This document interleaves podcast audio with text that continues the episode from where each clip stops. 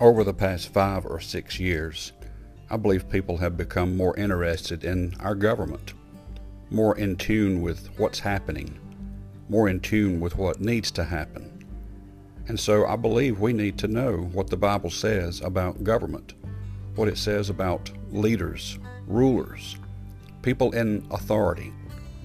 The Bible is full, full of all of the principles of leadership, of governing, of a body created to govern the people. It even says in Proverbs 21:1, The king's heart is in the hand of the Lord as the rivers of water. He turneth it whithersoever he will. God is intimately involved in government.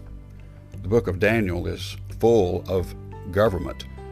It's full of what happened and what was predicted to happen to Nebuchadnezzar, king of Babylon. Daniel chapter 4 verse 17 this matter is by the decree of the watchers, and the demand by the word of the holy ones, to the intent that the living may know that the Most High ruleth in the kingdom of men, and giveth it to whomsoever he will, and setteth up over it the basest of men. He puts people in authority. He allows people to rule. He allows man to step up or step in and to take control, at least on earth. Of course, God is not going to relinquish any authority whatsoever when it comes to heaven and all the leadership that will take place there from the throne. Here, there are many thrones, there are many governments, there are many different peoples, but God is still intimately involved in each and every one of them. He is permitting things to happen.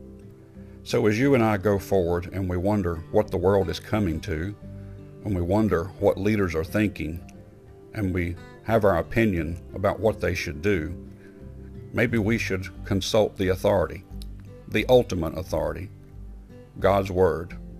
Our Constitution was based on the Word of God. The Declaration of Independence is full of the Word of God. The way man rules today in the United States is full of God's Word. Let's make sure we understand our foundations and where we came from. It would benefit us all. May God bless you and have a wonderful day.